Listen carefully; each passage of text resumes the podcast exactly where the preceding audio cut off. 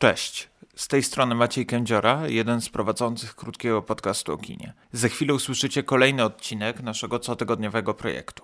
Zanim jednak zaczniemy, chciałbym zaapelować do Was, osób nas słuchających, o pomoc Ukrainie i uchodźcom.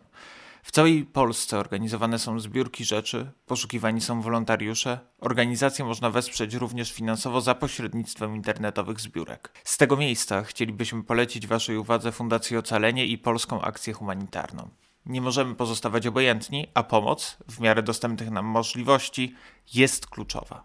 Dziękuję za wysłuchanie i zapraszam w świat kolejnego odcinka krótkiego podcastu o kinie. Cześć, witajcie. Tutaj krótki podcast o kinie, czyli projekt filmawki, w którym omawiamy filmy kontekstowo, ze spoilerami oraz wymiennie raz premiera filmu zagranicznego, a raz premiera filmu polskiego. Ja nazywam się Kamil Walczak, a po drugiej stronie łącza jest Maciek Kędziora. Cześć. Cześć, dzień dobry. Na początku krótkie wyjaśnienie, które należy się Wam jako słuchaczom i słuchaczkom. E, w zeszłym tygodniu nie ukazał się nasz odcinek krótkiego podcastu o kinie, który miał obejmować film zagraniczny. E, spowodowane to było problemami montażowymi, jakie mieliśmy e, i niestety nie udałoby nam się nagrać kolejnego odcinka, dlatego dzisiaj znów mamy film polski, dlatego że tak wypada z naszego losu. Ale przechodząc już do dzisiejszego odcinka, będziemy mówić o debiucie fabularnym Tomasza Chabowskiego Piosenki o miłości, e, nad którym jako filmawka objęliśmy patronat. Dzisiaj jednak wyjątkowo, ze względu na to, że jest to pierwszy film Habowskiego i nie jest on aż tak napączkowany kontekstami, e, skupimy się bardziej na samym filmie i na jego analizie, dlatego że wydaje się nam to też ciekawsze. Zaczniemy od e, krótkiego streszczenia, o czym właściwie jest ten film i w ten sposób oddaję Tobie głos, Maciek. Piosenki o miłości to opowieść o dwóch osobach, które stoją w centrum całej fabuły. Z jednej strony Robert Jaroszyński, prawdziwy protagonista, bowiem to z nim spędzimy najwięcej czasu na ekranie. W tej roli Tomasz Włosok. To muzyk, a właściwie aspirujący muzyk, producent muzyczny, który chce zrobić karierę, ale przede wszystkim, a przynajmniej ja mam takie wrażenie, chce udowodnić swojemu ojcu, Andrzejowi Jaroszyńskiemu, bardzo popularnemu aktorowi, uznanemu, ale też nie do końca przez swoje środowisko ze względu na zaangażowanie w liczne komercyjne projekty, człowiekowi, który dla Roberta zrobił wszystko, ale jednocześnie bardzo dużo od niego wymaga, jest radykalnie egocentryczny, przez co Robert chce bardzo mocno się od niego odciąć. Z drugiej strony, mając świadomość, że tak naprawdę to właśnie jego ojciec kupił mu mieszkanie i będzie mu to wyrzucać prawdopodobnie przez resztę życia przy każdym możliwym spotkaniu, które najczęściej kręcą się właśnie wokół postaci Andrzeja Jaroszyńskiego, wokół postaci ojca, w tej roli Andrzej Grabowski. Pewnego dnia właśnie na jednym jednej z licznych celebracji kariery Andrzeja Joroszyńskiego w restauracji Robert spotyka Alicję, pracującą tam kelnerkę, która do Warszawy przyjechała z Piotrkowa i słyszy, jak śpiewa. Śpiewa absolutnie przepięknie, jest to nuta, która zapada nam w głowie i zaczynamy ją powtarzać i nucić. I podobnie jak Robert, bardzo chcemy lepiej poznać Alicję jako widownia. W roli Alicji wciela się po raz pierwszy w tak wielkiej roli na ekranie Justyna Święc, czyli połowa duetu The Dumplings. I tak naprawdę obserwujemy przez resztę filmu ich relacje, próby zrobienia własnego albumu, próby y, rozmów o muzyce, ale przede wszystkim nagrywanie piosenek, spędzanie razem czasu, poznawanie się i po prostu rozmowy, do których chcielibyśmy jako widownia dołączyć, a czasem czujemy się wręcz niekomfortowo oglądając te rozmowy, bo czujemy ich intymność, a nie, nie ze względu na zbliżenia cielesne, tylko ze względu na taką prawdziwe odkrywanie się emocjonalne przed sobą wzajemnie. O tym, co następuje później, będziemy rozmawiać w kolejnych fragmentach podcastu, ale wydaje mi się, że tak naprawdę, mimo licznych kontekstów i warstw, w tej pierwszej warstwie, w tej, którą od razu widać, po prostu jest to opowieść o nie tyle miłości, co relacji między Robertem a Alicją, bo ten, ta miłość tytularna nie będzie tutaj oczywista, nie mamy do czynienia z takim tradycyjnym romkomem. Ale skoro nie mamy do czynienia z romkomem, to czym dla ciebie są, Kamilu, piosenki o miłości? Czy możemy je zakwalifikować do jakiegokolwiek gatunku, do jakiejkolwiek formy filmowej? Czy jakieś tytuły, oglądając piosenki o miłości, przychodziły ci do głowy? Z czym byś ten film zestawił? W jaki nurt, w jaki kontekst byś go wpisał? Jeśli chodzi po prostu o sam seans, na przykład jeśli chodzi o klucz gatunkowy, bo ja, szczerze powiedziawszy, miałem z tym ogromny problem, bo dla mnie to jest mieszanina gatunków, która jest po prostu bardzo uniwersalna. Wydaje mi się, że masz rację, bo to na pewno nie jest romką, bo raczej te akcenty związane z komedią tutaj się no, oczywiście pojawiają, ale to są bardziej takie przerywniki. E, na pewno nie jest to jakaś integralna część tej fabuły. Z jednej strony jest to film, który troszeczkę traktuje o branży muzycznej, zwłaszcza w drugiej jej części, o której Maciek nie wspomniał, kiedy bohaterowie chcą nagrać płytę, a właściwie chce to zrobić Robert e, z tekstem i muzyką Alicji. I wtedy to zamienia się trochę w, z jednej strony może trochę krytykę branży muzycznej, a z drugiej strony po prostu przedstawienie działania tego. I jest to także dramat rodzinny, dlatego że ta relacja między Robertem a jego ojcem Andrzejem jest e, no, bardzo istotna dla filmu i daje ona właściwie takiego kopa Robertowi do działania albo do wręcz buntowania się wobec działania, co przyjmuje oczywiście różne postawy. I w końcu jest to film o jakiejś intymnej relacji, niekoniecznie romantycznej, jaka nawiązuje się między tymi dwoma bohaterami. I tutaj dobrze, że zwróciłeś uwagę na to, że właśnie te piosenki o miłości, choć sam film nie do końca jest o miłości. Być może te piosenki są romantyczne, e, jak to bywa w polskiej muzyce alternatywnej. To sam film chyba nie zmierza nawet do tego, żeby tutaj połączyć ich jako związek, jako e, coś stałego wydaje się wręcz, że jeśli będziemy to dalej analizować, że była to relacja, którą Robert właściwie wycisnął.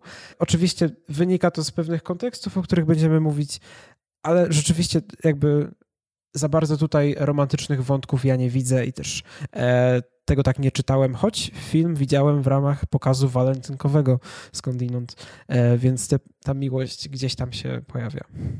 Ale wydaje mi się, że chyba najłatwiej byłoby tu sięgnąć po nomenklaturę zagraniczną, po pewną nomenklaturę, która tak naprawdę nie ma jeszcze klarownej definicji, ale zwykliśmy tak nazywać pewien typ filmów, czyli po raz pierwszy, nie wiem czy ty się ze mną zgodzisz, ale ja miałem wrażenie, że po raz pierwszy obcuję z czymś, czym w alternatywnej rzeczywistości, gdyby ten film był nagrany po angielsku, nakręcony po angielsku i nakręcony w Stanach, nazwalibyśmy go takim oryginalnym, typowym, ale nie, słowo typowy nie rozumiem pejoratywnie, tylko po prostu wpisujący się w tendencję amerykańskiego indie, bowiem mam wrażenie, że choć jest to film oczywiście bardzo mocno umiejscowiony w Polsce, zwłaszcza umiejscowiony w Warszawie, ten kontekst warszawski jest bardzo, bardzo tutaj ważny, to jednak miałem wrażenie, że oglądam pewną formę filmu, która pojawiłaby się na American Film Festival albo pojawiłaby się w alternatywnej rzeczywistości wśród nominacji do najlepszego debiutu na Independent Spirit Awards i wcale by mnie to nie zaskoczyło, bowiem wydaje mi się, że to właśnie jest film nacechowany tym kinem, a z drugiej strony nacechowany kinem, zresztą Schabowski się do tego przyznaje, e, filmem francuskiej nowej fali, która miała ogromny wpływ na kształt i wygląd tego dzieła. Myślę, że też polskiej nowej fali, czyli tych filmów spod znaku chociażby Niewinnych Czarodziei Andrzeja Wajdy według scenariusza współpisanego przez Jerzego Skolimowskiego. Myślę, że można nazwać tak po części przynajmniej ten film jako w jakiś sposób importowanym z Sundance, na którym nigdy by się nie znalazł, ze względu na to, że jest e, debiutem fabularnym w Polsce. I rzeczywiście dodaje temu jeszcze smaczku e, to, że jest czarno-biały, co jest raczej kojarzone z takimi projektami artystycznymi, o tym, dlaczego ten film jest czarno-biały, to, to jest kwestia dyskusyjna, o której zapewne porozmawiamy, ale pojawiają się tutaj także takie wtręty w kolorze, są to nagrania e, wykonane prawdopodobnie telefonem, e, co też właśnie odwołuje do takiej estetyki takich indyków amerykańskich, gdzie z jednej strony to też jest właśnie charakterystyczne dla nich, że z jednej strony angażuje się w czasami w miarę popularnych aktorów. Wynika to czy to ze znajomości, czy to z zachęcenia projektem właśnie tych aktorów. I tutaj mamy na przykład Andrzeja Grabowskiego, e, który zgodził się na tę rolę, także ze względu na to, że z jakiegoś powodu jest ona związana także z jego amplua. E, dlatego, że jak wiemy, Andrzej Grabowski głównie kojarzony jest z roli w Świecie według Kiepskich jako Ferdynand Kiepski i trochę został zaszufladkowany do tej roli, a co jest zabawne, akurat Andrzej Jaroszyński także mierzy się, jak wspomniał o tym Maciek, z takim zaszufladkowaniem w popularnych dziełach, mimo że jest też aktorem teatralnym. Tak samo zresztą jak Andrzej Grabowski, który ma bardzo bogatą bibliotekę z filmami, w których zagrał, to dalej jest kojarzony z Ferdynandem Kiepskim. A każda rola Andrzeja Grabowskiego w polskim kinie musi wiązać się z tym, że wychodzi z roli Ferdynanda Kiepskiego. No bo tak było, kiedy Patryk Wega debiutował swoim Pitbullem, y, Andrzej Grabowski wcielał się tam w Goebbelsa, to już wówczas było powiedziane, że to jest takie odcięcie się. Później, gdy zaczął grać w filmach gangsterskich, y, czy też w serialach gangsterskich, tak było chociażby z serialem Odwróceni, który leciał na tvn no to znów pojawił się wątek tego, że wychodzi. Więc Andrzej Grabowski wiecznie musi wychodzić z tej roli Ferdynanda Kiepskiego, mimo że tak naprawdę, umówmy się, większości filmów, w których gra, wychodzi z roli Ferdynanda Kiepskiego. W teatrze również nie grywa Ferdynanda e, Kiepskiego, przecież cały czas tylko znakomite role pokroju właśnie, jak Andrzej Jaroszyński, który zapowiada, że będzie wystawiać spektakl Ja Fauerbach. I wydaje mi się, że przy Andrzeju Grabowskim po pierwsze jest to znakomita rola. Powiedzmy, że jeśli chodzi o role aktorskie w tym filmie, mam naprawdę niesamowicie wysoki poziom, bo tutaj o każdym mógłbym powiedzieć i od razu wymienię i od razu chcę tu zaznaczyć, że to jest film, jak każdy prawowity amerykański indyk, mógłbym zażartować, jak każdy prawowity amerykański indyk y, opierający się na znakomitym aktorstwie, które niesie te filmy zazwyczaj, czyli pewnym umiejętności zgrania się w dialogach, dobrych rozmowach, dobrze napisanym scenariuszu, ale przede wszystkim również charyzmie aktorskiej. Tak jest w przypadku Włosoka, Święs i Grabowskiego. Y, Andrzej Grabowski też zaznaczył w swoim wywiadzie z nim, że ta rola nie była paradoksalnie pisana stricte pod niego, a przynajmniej Tomasz Chabowski nigdy mu nie powiedział, że to była rola pisana pod niego. Po prostu ten efekt meta, mam wrażenie, zadziałał, kiedy Andrzej Grabowski pojawił się na ekranie. I de facto wydaje mi się, że tu pojawia się ten nasz pierwszy wątek, jeśli jesteśmy przy Grabowskim, który należało poruszyć, a właściwie jeśli jesteśmy przy Jaroszyńskim. Nie wiem, czy też zauważyłeś, Kamilu, i uważam, że to jest dla mnie bardzo znaczące, że z jakiegoś powodu w żadnym momencie nie poznajemy nazwiska Alicji, a przez cały czas poznajemy nazwisko Jaroszyński. I wydaje mi się, że to już jest takie zasygnalizowanie, że w tym świecie, na przykład branży muzycznej, jak się szybko okaże, tak, w, pewnym, w pewnej scenie, dlaczego tak naprawdę to Robert może nagrać tą płytę, a nie Alicja, że to właśnie to nazwisko Jaroszyński i ten brak nazwiska dosłowny w warstwie fabularnej Alicji odgrywa ogromne, ogromne znaczenie, bo w pewnym momencie przecież ktoś mówi, przecież on jest z tych Jaroszyńskich. No tak, i to odnosi się do tego, co ja też mówiłem, że to jest w pewnym sensie krytyka tej branży, ale to właściwie mogłoby się odnosić do każdej innej branży, w której funkcjonuje coś takiego jak nepotyzm, czy znane nazwiska, tak po prostu. I rzeczywiście nie poznajemy nazwiska Alicji, poznajemy, gdzie mieszka, co wiąże się z takim bardzo dziwnym wątkiem, e, kiedy Robert bardzo pragnie odkryć, e, gdzie znajduje się mieszkanie Alicji w Piotrkowie Trybunalskim i dostaje je od swojego szefa, co jest sceną dosyć moim zdaniem niepokojącą pod względem zachowania bohatera, ale zostawmy. Rzeczywiście Jaroszyńscy tutaj się pojawiają i pojawiają i, i są takim po części rodem burżujskim, który jednak ma jakieś znaczenie, e, o którym się słyszy w Warszawie, którzy wyrażają trochę taką, powiedziałbym, bananowość, to znaczy bardzo mocne uprzywilejowanie dzieci tego Jaroszyńskiego. Kamili, która jest e, prawniczką e, i która w razie potrzeby może pomóc swojemu bratu, no i właśnie e, tego, który się buntuje, Roberta, który w wieku 30 lat jeszcze nie osiągnął nic. Znowu pojawia się ten wątek osiągnięcia czegoś w wieku 30 lat, ale który w jakiś sposób stara się buntować przeciwko ojcu, który stara się od niego odsiąść, który właśnie przez swoje uprzywilejowanie i przez tą swoją bananowość stara się coś zrobić po swojemu bez pomocy ojca, co ostatecznie, jak się okazuje, nie za bardzo mu wychodzi, dlatego że on jest po prostu kojarzony jako ten Jaroszyński, a nie inny. Ale też przez to, że właśnie ma wsparcie ojca, może pozwolić sobie na to, żeby nie robić nic y, i żeby poszukiwać siebie przez cały czas, w przeciwieństwie do swojej siostry Kamili, która raczej pracuje i też jest tam bardzo ważna scena, zresztą wątek Kamili jest jednym z bardziej intrygujących w tym filmie, takim absolutnie trzecioplanowym mogłoby się zdawać, no bo wszystko orbituje wokół tego y, najważniejszego duetu, czy też właśnie tej trzeciej postaci w roli zderzenia Roberta z Andrzejem Jaroszyńskim. Dlatego uważam, że jednak to Robert jest taką faktycznie postacią centralną dla tego filmu, przez którego oczy patrzymy na, na, na różne relacje. Ale kiedy pojawia się Kamila i mamy ten mm, moment, kiedy mamy kolejne już starcie na linii Robert-Andrzej w momencie rodzinnego obiadu, to wybija się tam jeden pojedynczy moment, kiedy okazuje się, że Kamila została pierwszą menadżerką na stopniu europejskim w, w, swoim wieku. Przepraszam, że parafrazuję, tutaj chodziło o osiągnięcie wiel, bardzo ważnej roli w kancelarii, czyli też, że na to zapracowała, a nawet tą informację marginalizuje Andrzej takim machnięciem wręcz ręki i wróceniem do siebie do tego, że jest recenzowany, bowiem też to odczytywanie e, krytyki skojarzyło mi się z innym czarno-białym filmem, czyli z Malcolm i Marie. Mieliśmy też taką tyradę na temat recenzji, e, na temat tego, jakim się jest reżyserem, jakim się jest twórcą, jakim jest się aktorem, ale e, zgadzam się, że wątek klasowy, wątek uprzywilejowania stoi w centrum tego filmu. E, dodam tylko jeszcze, że odnośnie postaci granej przez Andrzeja Grabowskiego, ona mi bardzo, bardzo przypominała postać graną przez Briana Coxa w Sukcesji, czyli Logana Roya. Także ze względu na to, że nie jest on zbyt sympatyczną postacią i Chabowski nie próbuje go humanizować w przesadny sposób, dlatego że nawet kiedy pojawia się scena, cudzysłów, pojednania między ojcem a synem, nie jest pojednanie sensu stricto, ale pojawia się jakaś prawdziwa rozmowa, to i tak wciąż Andrzej skupia się na swojej własnej osobie. Nie za bardzo obchodzą go jego dzieci. Jest on dla nich złośliwy.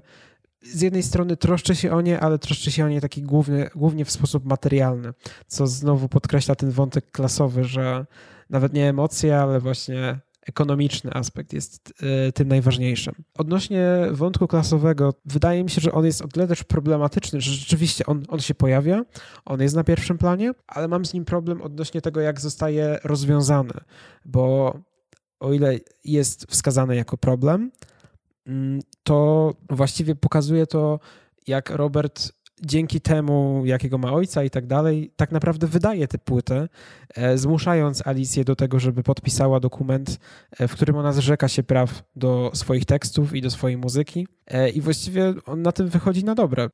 Ja nie wiem, czy on wydaje tą płytę, bo mamy ten wątek, w którym on musi dopisać piosenki i już nie jest w stanie. On jedzie do Alicji, żeby y, spróbować z nią porozmawiać jeszcze raz, czy, czy pomoże mu napisać kolejne utwory, ale okazuje się, że tak naprawdę nie ma możliwości stworzenia. Nie, nie jest w tym punkcie kreowania mm, rzeczywistości, w tym klimacie, który tworzyła Alicja, y, że nie jest w stanie wymyśleć czegoś, co byłoby równie oryginalne i mogłoby zainteresować wytwórnię, więc wydaje mi się, że nawet jeśli ta płyta wyjdzie, to to nie będzie do końca jego. On jest wewnętrznie, oczywiście, nawet jeśli dojdzie do wydania krążka, to on, mam wrażenie, ma już tą świadomość, że nie ma w sobie tych pokładów kreatywności, jakie miała Alicja. Także to Alicja wyzwalała w nim kreatywność i że bez niej, przez to jak ją odrzucił, przez to jak ją wykorzystał, nie będzie miał już możliwości stworzenia utworów w tym klimacie, zwłaszcza, że podkreśla to ten producent, z którym współpracuje w pewnym momencie, który ma mu pomagać, tak? A w pewnym momencie wytwórnia mówi, może on ci napisze te piosenki, może on będzie lepszy, żeby, żeby wymyślić piosenki właśnie e, w, w, kontekście tego, co zaproponowaliście z Alicją. On zresztą przyznaje się do swojej porażki, że to przecież nie były jego utwory, to były utwory Alicji ale jednak mimo wszystko wydaje mi się, że Robert jest już wtłoczony w tę branżę muzyczną i że on się jednak tam mimo wszystko odnajdzie, no jako człowiek, który ma plecy. Wydaje mi się, że on w jakiś sposób jest odpowiedzialny za wydanie tego krążka i ja to odczytuję jako, że ten krążek został wydany, choć oczywiście nie po jego myśli, e, dlatego że tam ta Antonina, którą gra swoją drogą Iga Krebs, czyli Ofelia, kolejna gwiazda muzyki alternatywnej w Polsce, no nie podobają mu się te aranżacje, ale, ale no jednak ustępuje, tak? Ja to, ja to tak przynajmniej odczytuję. I także poprzez te rezygnacje yy, i to, co się dzieje później, zwłaszcza w ostatniej scenie, kiedy on już wydaje mi się, że jest w tym środowisku i w jakimś barze czy w jakiejś pubie odnajduje Alicję, która próbuje jakby tworzyć swoją karierę niezależnie od niego. I on widzi, że jej to wychodzi, ale on tak nie potrafił. I, I, zwróciłbym jeszcze uwagę tylko na to, że to nie jest też tak, że on nie miał żadnego talentu. On bardzo dobrze sprawdzał się jako osoba, która aranżuje utwory, która miksuje. Być może nie jest najlepszym tekściarzem, ani nie komponuje najlepiej muzyki, ale e, jednak ma jakiś talent muzyczny, który wykorzystuje. Tak, tylko ja mam wrażenie, że w tej końcówce ja tego nie interpretuję, że ta płyta została wydana, bo on jest yy, i realizuje jakąś muzykę do reklamy. Mamy tą sekwencję, kiedy on siedzi w studiu i osoby mówią, czy podoba im się ta muzyka, czy nie czyli typowy tak zwany audience polling przy reklamach, czy, czy muzyka, która ma wyzwalać pewne emocje w reklamie pewnej, e, pewnej substancji, czy, czy pewnego przedmiotu, wyzwala emocje takie jak powinna. Jeśli tak, to dobrze, bo muzyka spełnia swoje zadanie, więc pod tym względem pewnie byłby idealny, tylko on jak już zauważamy przez cały film, nigdy nie chciał podejmować rzeczy komercyjnych, tak? To jest człowiek, który w swojej dawce przywileju, jaką posiada, mam wrażenie, że posiada jej ogromną ilość, może pozwolić sobie na to, że będzie realizować siebie z pobudek artystycznych, a nie z pobudek komercyjnych, tak? Czyli nie musi podejmować tych projektów, przez które zarabia, dlatego tak często ta postać, którą przedstawia mu siostra, próbuje mu przedstawić siostra, tego producenta reklamówek, który chciał chciałby go zatrudnić do, do, do tworzenia kampanii muzycznych. On go unika, ucieka przed nim goniąc Alicję, ucieka przed nim również na imprezach, unika go. I w tej ostatniej sekwencji, kiedy on biegnie zobaczyć koncert Alicji, okazuje się, że on się skomercjalizował, on przegrał, a mam wrażenie, i tutaj chyba jednak wybrzmiewa ten film w wersji porażki Roberta, którą uważam, że zresztą byłaby słusznym zakończeniem. Ja dlatego tak to interpretuję. Ja uważam, że Robert przegrał być może nie finansowo, jeśli wydał ten krążek nawet, ale przegrał przed samym sobą, bo sobie uświadomił, że nie ucieknie od komercjalizacji własnej sztuki, bo być może tylko na to może pozwolić mu jego talent. Więc właściwie co do meritum to się zgadzamy, bo ja, mi też się wydaje, że to jest jego porażka w tym sensie moralna czy artystyczna, ale jednak summa summarum ekonomicznie on wydaje mi się na tym dobrze wychodzi. Ja też ten audience polling czytałem troszeczkę inaczej, to znaczy wydaje mi się, że ten audience polling robiony przez dla radia, on jest zwykle prowadzony jako rozmowa telefoniczna, a ten audience polling kojarzył mi się z sprawdzaniem na ile podoba się dana płyta, ale to, to może wynikać z mojej niewiedzy, czy też z niejasnych okoliczności, w jakich to się dzieje. E, tak czy siak, właściwie dochodzimy do tego samego wniosku, tak? Ja po prostu mam problem z tym, że on tutaj wyjdę na konserwatystę, nie, odpowiada za swoje złe uczynki, tylko po prostu wykorzystał Alicję i po, potem ma jakieś e, rozterki moralne, ale no co z tego. A Alicja z kolei, to jest też ciekawe odnośnie jego uprzywilejowania jeszcze, on tak często próbuje ją wyrwać z tej pracy, w której ona jest, bo ona jest kelnerką e, w restauracji i on, żeby z nią nagrywać jakieś utwory, czy żeby jej pomagać, próbuje ją jakoś wyrwać z pracy i ona go tak konfrontuje z rzeczywistością, że hej, ja muszę pracować. Ja w przeciwieństwie przeciwieństwie do ciebie e, nie mam bogatego ojca, który mi sponsoruje mieszkanie w Warszawie, tak? I tutaj też mi się wydaje, że to było podkreślone. Może mam właśnie problem z tym, że jednak mu się udało, ale być może jest to realistyczne tym bardziej, że mu się udało. Wydaje mi się, że jest to po prostu realistyczne. W sensie ten film.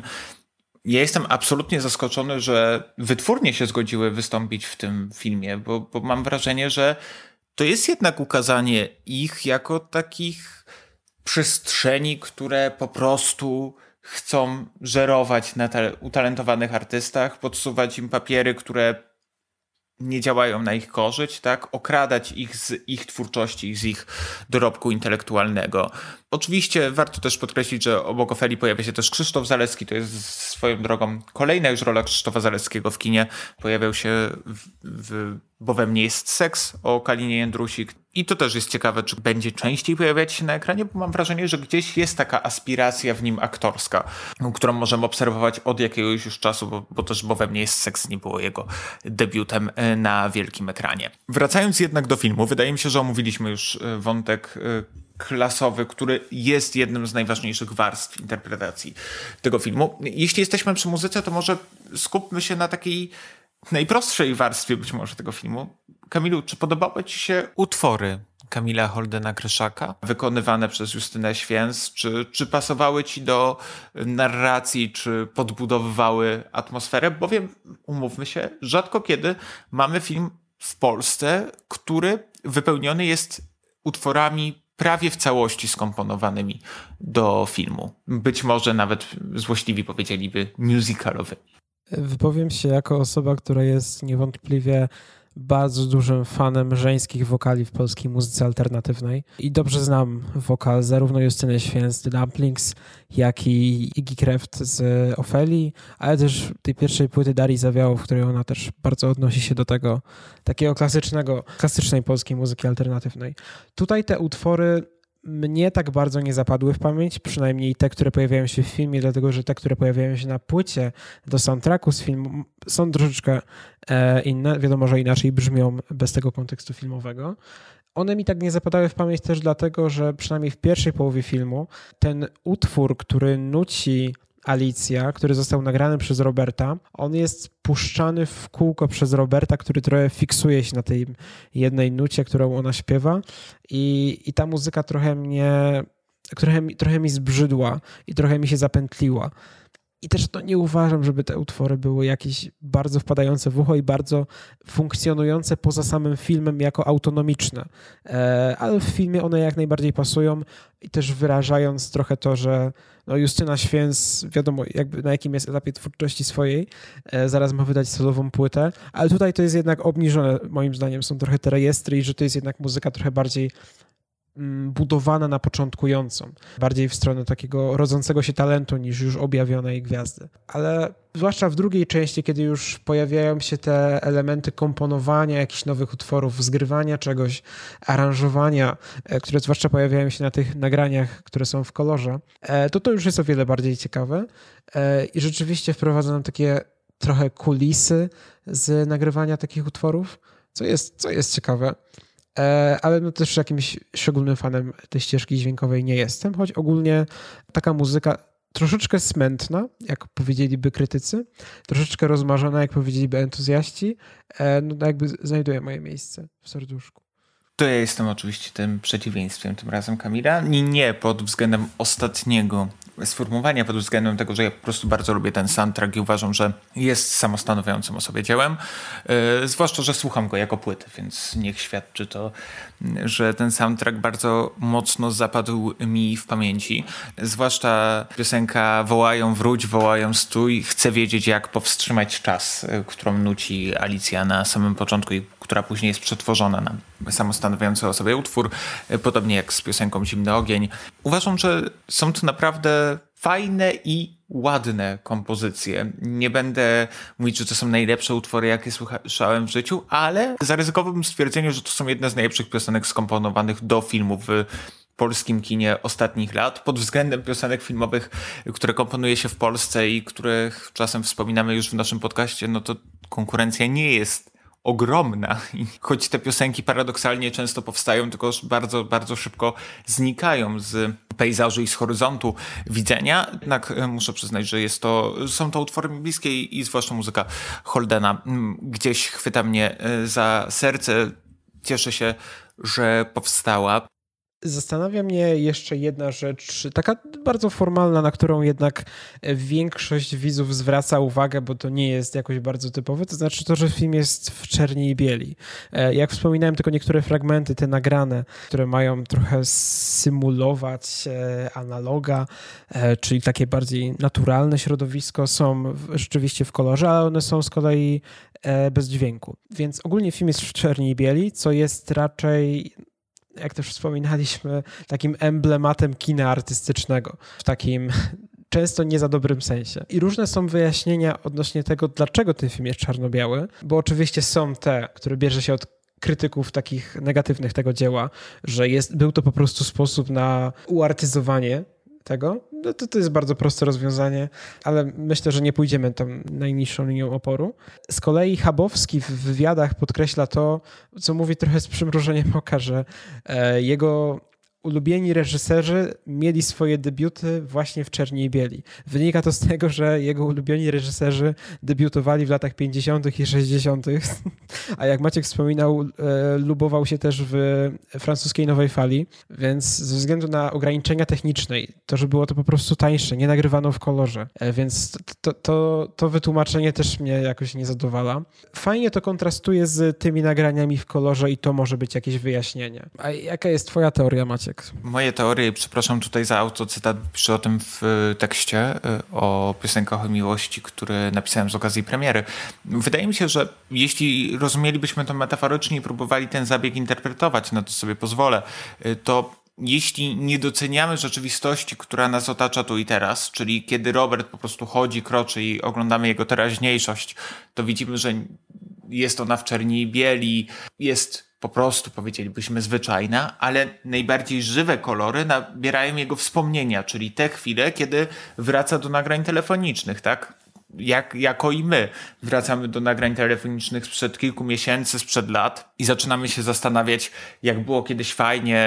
Przypominamy sobie ludzi, którzy już się z nami rozminęli, czy też rozmarzamy o jakichś sytuacjach, które były nam, dla nas aż tak ważne, że zdecydowaliśmy się je zarejestrować na mm, kamerze telefonu e, komórkowego. I wydaje mi się, że to właśnie w tych ryzach należałoby rozważać decyzję o czerni i bieli i kolorze. Nie wiem, czy to jest decyzja reżyserska. Nie chcę rościć sobie prawa, że e, to Tomasz Chabowski zadecydował właśnie o takim wydźwięku, czy też autorka zdjęć Weronika Bilska, o której chciałbym za chwilę szerzej powiedzieć, tylko y, wydaje mi się, że przynajmniej tak wybrzmiewa z nastroju filmu, z nastroju, jak już wspomniałeś, melancholijnego momentami, to, co stoi w rdzeniu, czyli nieumiejętność uchwycenia wagi relacji tu i teraz, tylko wieczna aspiracja do czegoś więcej, bo mam wrażenie, że to jest też trochę o tym film, że my nie doceniamy tego, co tu i teraz, tylko wiecznie chcemy czegoś więcej, chcemy już osiągnąć ten skok na najwyższe podium, zamiast docenić tej spokojnej, drogi do przodu, chcemy od razu wskoczyć na najwyższy szczyt. Tak trochę zachowuje się Robert, bowiem Robert chce tu i teraz dostawać tego, czego on e, potrzebuje, nie będąc nauczonym czekania i, i być może cięższego pracowania na, na ten cel, który chciałby zdobyć. E, ja dodałbym jeszcze dwie teorie, które też podsyła sam Habowski. Jedna to jest taka, że po prostu w Czerni i Bieli e, mniej widać niedociągnięcia scenograficzne, a właściwie nie niedociągnięcia, z całym szacunkiem, bo scenografia jest dobra, e, tylko po prostu jakieś braki, które mogły wynikać z tego, że film jest mikrobudżetowy, o czym też powinniśmy zaraz powiedzieć. I no, no nie jest po prostu filmem, który miał jakiś bardzo duży, bardzo duży kapitał. Jest też teoria znowu Habowskiego, która z kolei moim zdaniem nie jest, nie jest zbyt zgrabna. To znaczy, że Czerni Biel ma rzekomo uniwersalizować świat e, i ma to opowiadać historię, która mogłaby się wydarzyć w każdym czasie. Ale oczywiście Warszawa jest tutaj bardzo ważnym kontekstem. Więc to też mnie w jakiś sposób nie przekonuje, choć rzeczywiście zdjęcia są bardzo ładne e, i myślę, że moglibyśmy w ten sposób łagodnie przejść do Weroniki Bilskiej, która jest właśnie autorką zdjęć operatorką. W zeszłorocznym konkursie w Gdyni jest autorką zdjęć jeszcze do dwóch obrazów, które pojawiły się w konkursie głównym. E, jest to Bo we mnie jest seks i Moje wspaniałe życie. Więc wydaje się, że osoba, która robiła zdjęcia do trzech e, dość dobrych, jeśli chodzi przynajmniej o obraz, e, o to, jak wyglądają filmów, zasługiwałoby na jakieś uznanie. I w ten sposób chcielibyśmy przejść do małej dygresji związanej e, z nominacjami do tegorocznych Orłów. Czy mógłbyś, Maćku, przy, e, przybliżyć nam tę historię i związane z nią kontrowersje? W tym roku w kategorii najlepsze zdjęcia nominowano 7 osób, 7 autorów zdjęć i są tam nazwiska znane i popularne. Są też nazwiska, które nakręciły naprawdę znakomite filmy, jeśli chodzi o sferę wizualną. Tak jest chociażby z Michałem Englertem i tymi długimi ujęciami w teściach. Tak jest oczywiście z Łukaszem Gutem y, i wszystkimi naszymi strachami. Łukasz Gut był, był także oczywiście współreżyserem tegoż filmu. Tak jest też z Kacprem Fertaczem i żeby nie było śladów, filmem, który znakomicie wygląda wizualnie. Problem jest taki, że jak patrzymy szerzej na tą listę, patrzymy na nominację dla Piotra Sobocińskiego juniora za Weseleń, patrzymy na nominację, której ja absolutnie nie rozumiem, czyli na nominację dla Artura Reinharta za Żużel, film, który jest po prostu bardzo nieudany, jest prawdopodobnie najgorszym filmem w dorobku Doroty Kędzierzawskiej i zwłaszcza filmem, który również źle wygląda w y, obrazku. Po prostu ten film nie sprawdza się, nie sprawdza się jego pewna być może zamierzona metafizyka, która gdzieś miała wybrzmiewać, zwłaszcza w scenach basenowych, ale przede wszystkim te wszystkie filmy, które wymieniłem, być może poza teściami, być może poza, żeby nie było śladów, y, i które są nominowane, łączy pewien klucz wizualny. I z tego klucza wizualnego w polskim kinie bardzo mocno wychodziła Weronika Bilska. Nie tylko eksperymentując w sferze wizualnej zamawianym dzisiaj filmem, czyli z piosenkami o miłości, ale tak było też z moim wspaniałym życiem i pastelowością, którą otaczała Nysę, którą otaczała w swoich bohaterów u y, nowego Grzegorzka. Mm, tak było także z Bowiem nie jest seks, filmem, który znakomicie wygląda wizualnie, ma pewne kadry, które zapadają w pamięć pamięci. Tak jest chociażby z siedzącą na tle wielkiego plakatu Kaliną Jędrusik graną przez Marię Dębską. To są kadry, które zapadają w pamięci znacznie bardziej niż mam wrażenie kadry w innych nominowanych filmach. I nie rozumiem, czemu przy czterech filmach, które mogły być potencjalnie nie nominowane, tak samo y, Weronika Bilska mogła zgarnąć nominację za każdy ma swoje lato, nie została nominowana. Niestety nie pojmuję tego. Uważam, że Szkoda, że orły nie zauważają najważniejszej autorki zdjęciowej w Polsce. Szkoda, że nie zauważają i nie doceniają jej pracy, która naprawdę była wielka i była bardzo unikatowa na rynku polskim. Nikt nie kręci filmów tak jak Weronika Bilska. Weronika Bilska poszukuje własnego języka, własnego języka opowiadania obrazem i warto byłoby to docenić. Nie mówię od razu statuetką, ale przynajmniej nominacją w tym roku przy czterech tak powszechnie również również docenianych filmach, zwłaszcza myślę o moim wspaniałym życiu. Piosenki o miłości y, niestety nie zostały docenione przez y, kapitułę Akademii, ale wydaje mi się, że przynajmniej Weronika Bilska nominację powinna znaleźć.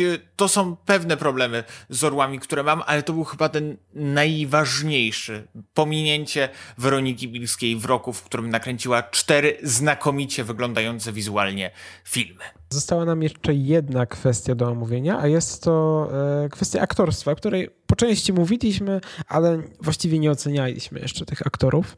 I nie chodzi nawet tutaj tylko o Tomasza Włosoka i Justynę Święc, ale właśnie też o Andrzeja Grabowskiego, czy o Patrycję Wolny, która gra Kamilę, czyli siostrę. I jeśli o mnie chodzi, to Justyna Święc w tej roli moim zdaniem sprawdza się bardzo dobrze. To znaczy, ona gra e, taką osobę o talencie muzycznym, która jednak jest zbyt, zbyt skryta w sobie, być może zbyt nieśmiała, ale też jednak taka, która nie stara się w jakiś sposób skapitalizować tego swojego talentu, tylko robi to tak sama dla siebie. Ona właściwie pod, pod inspiracją czy pod presją, którą wywiera na nią Robert, próbuje coś z tego zrobić, próbuje być może zaangażować się w robienie tej płyty, ale ją to nie przekonuje, dlatego że właśnie jest robione pod presją, pod e, pewnym stresem, także związanym z tym, że Robert żyje trochę w bańce i liczy, że ona poświęci całe swoje życie, nagle całą swoją karierę rzuci, żeby tylko nagrywać te piosenki o miłości. A jak się okazuje, na końcu ona idzie właściwie swoją drogą i i może do, dotrzeć do tego celu, gdzie chce, tylko nie według jego zasad, tylko według swoich zasad. I mimo, że Justyna Święc nie ma rzeczywiście tego doświadczenia aktorskiego, to w tej roli, która wcale nie była też taka łatwa, tak? To, że musi być nagrana na cichszych rejestrach, to nie znaczy, że jest łatwiejsza. Wydaje mi się, że wypadła bardzo dobrze i wypadła też autentycznie. E, jakkolwiek to słowo jest dosyć wytarte. To, to, to, ta rola mi się bardzo podobała. A podobnie rola Andrzeja Grabowskiego, który naprawdę świetnie e, tutaj gra. Nie tylko chodzi o te skojarzenia z Loganem Royem, ale ogólnie mm, wydaje mi się, że kradnie te sceny, w których się pojawia. E, także dlatego, że jego postać jest dosyć ekspansywna i egocentryczna, e, to takie osoby zwykle kradną show, ale tutaj Andrzejowi Grabowskiemu naprawdę to dobrze wychodzi. A fanem Tomasza Włosoka nie jestem, ale no, oczywiście to też jest wydaje mi się, dobra rola. E, którą warto zauważyć. Ogólnie warto przyglądać się e, karierze Tomasza Włosoka. Zgodzę się z prawie wszystkim, co powiedziałeś, poza tym, że jestem fanem Tomasza Włosoka.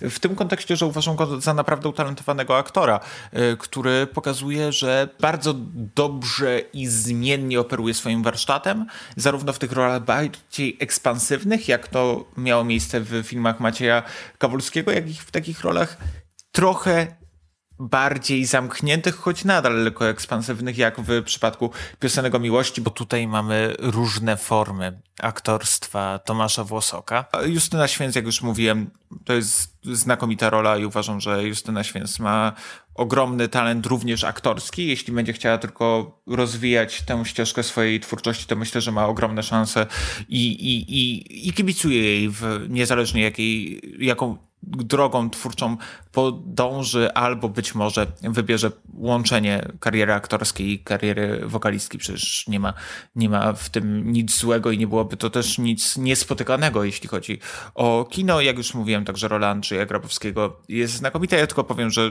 że też epizodyści, epizodyski i aktorzy i aktorki drugoplanowe również bardzo dobrze wypadają w tym filmie. Patrycja Wolny w roli Kamili też, też no nikt nie schodzi poniżej pewnego poziomu w piosenkach o miłości aktorsko-realizacyjnie i to też podkreśla, że to jest po prostu w każdym fragmencie co najmniej solidny film. Jako, że powoli zmierzamy do końca, Kamilu, poprosiłbym cię o twoje podsumowanie i rzecz jasna o ocenę. Piosenki o miłości to polski film niezależny, myślę, że możemy tak powiedzieć który jest naprawdę solidny, który jest jakościowym kinem, dotykającym trochę tematów e, intymności, bo jak ustaliliśmy, nie za bardzo romantyczności, dotykającym także branży muzycznej.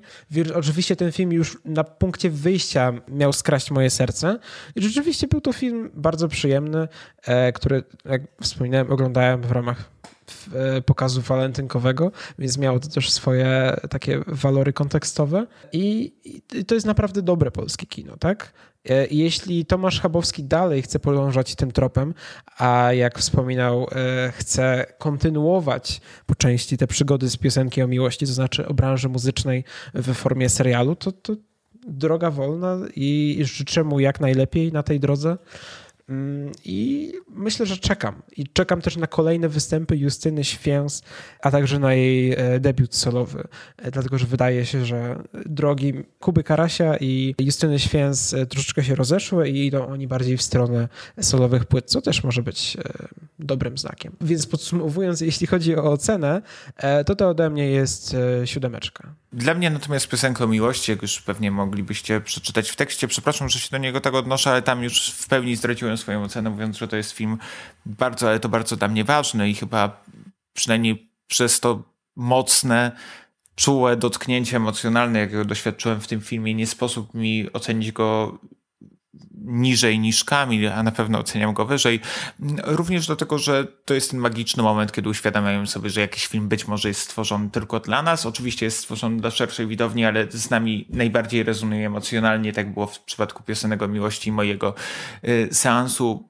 Cieszę się, bo takich filmów brakowało w polskim kinie i nie chodzi tylko o sferę pokoleniową, bo wiadomo, że pewne wątki trzydziestolatków, tudzież młodych dorosłych, zwał jak zwał, pojawiały się w kinie, to nie było filmu tak lekko podchodzącego do języka kina i formy filmowej, bo mam wrażenie, że mamy ogromną sprawność w operowaniu językiem kina, ale jednocześnie w tej sprawności nie mamy efekciarstwa, nie mamy filmu, który nam w każdym momencie i w każdym miejscu pokazuje, jak jest sprawny w operowaniu językiem kina, co też było ciekawe i też było miłą odskoczną i jeśli możemy mówić o niezależności, oczywiście w Polsce nie można mówić o niezależności, bo większość produkcji jest fundowana przez Polski Instytut Sztuki Filmowej, więc tej niezależności dosłowna nie ma miejsca, tak, bo nie jest niezależna, e, nie jest niezależnie fundowane, ale niewątpliwie jeśli poszukiwalibyśmy niezależności typu amerykańskiego indie, to piosenki o miłości znalazłyby się w tej definicji. Ode mnie ocena 8,5 e, na 10. Tym samym dobiegliśmy końca krótkiego podcastu o kinie, a właściwie dzisiejszego odcinka krótkiego podcastu o kinie. Ja nazywam się Maciej Kędziora, po drugiej stronie mikrofonu był jak zawsze Kamil Walczak. Dzięki za odsłuch. A za tydzień y, utrzymujemy kontekst amerykańskiego kina niezależnego, ale tym razem już dosłownie, bowiem na Netflixie pojawił się najnowszy film animowany Richarda Linklatera, Apollo 10 i pół. Do usłyszenia za tydzień.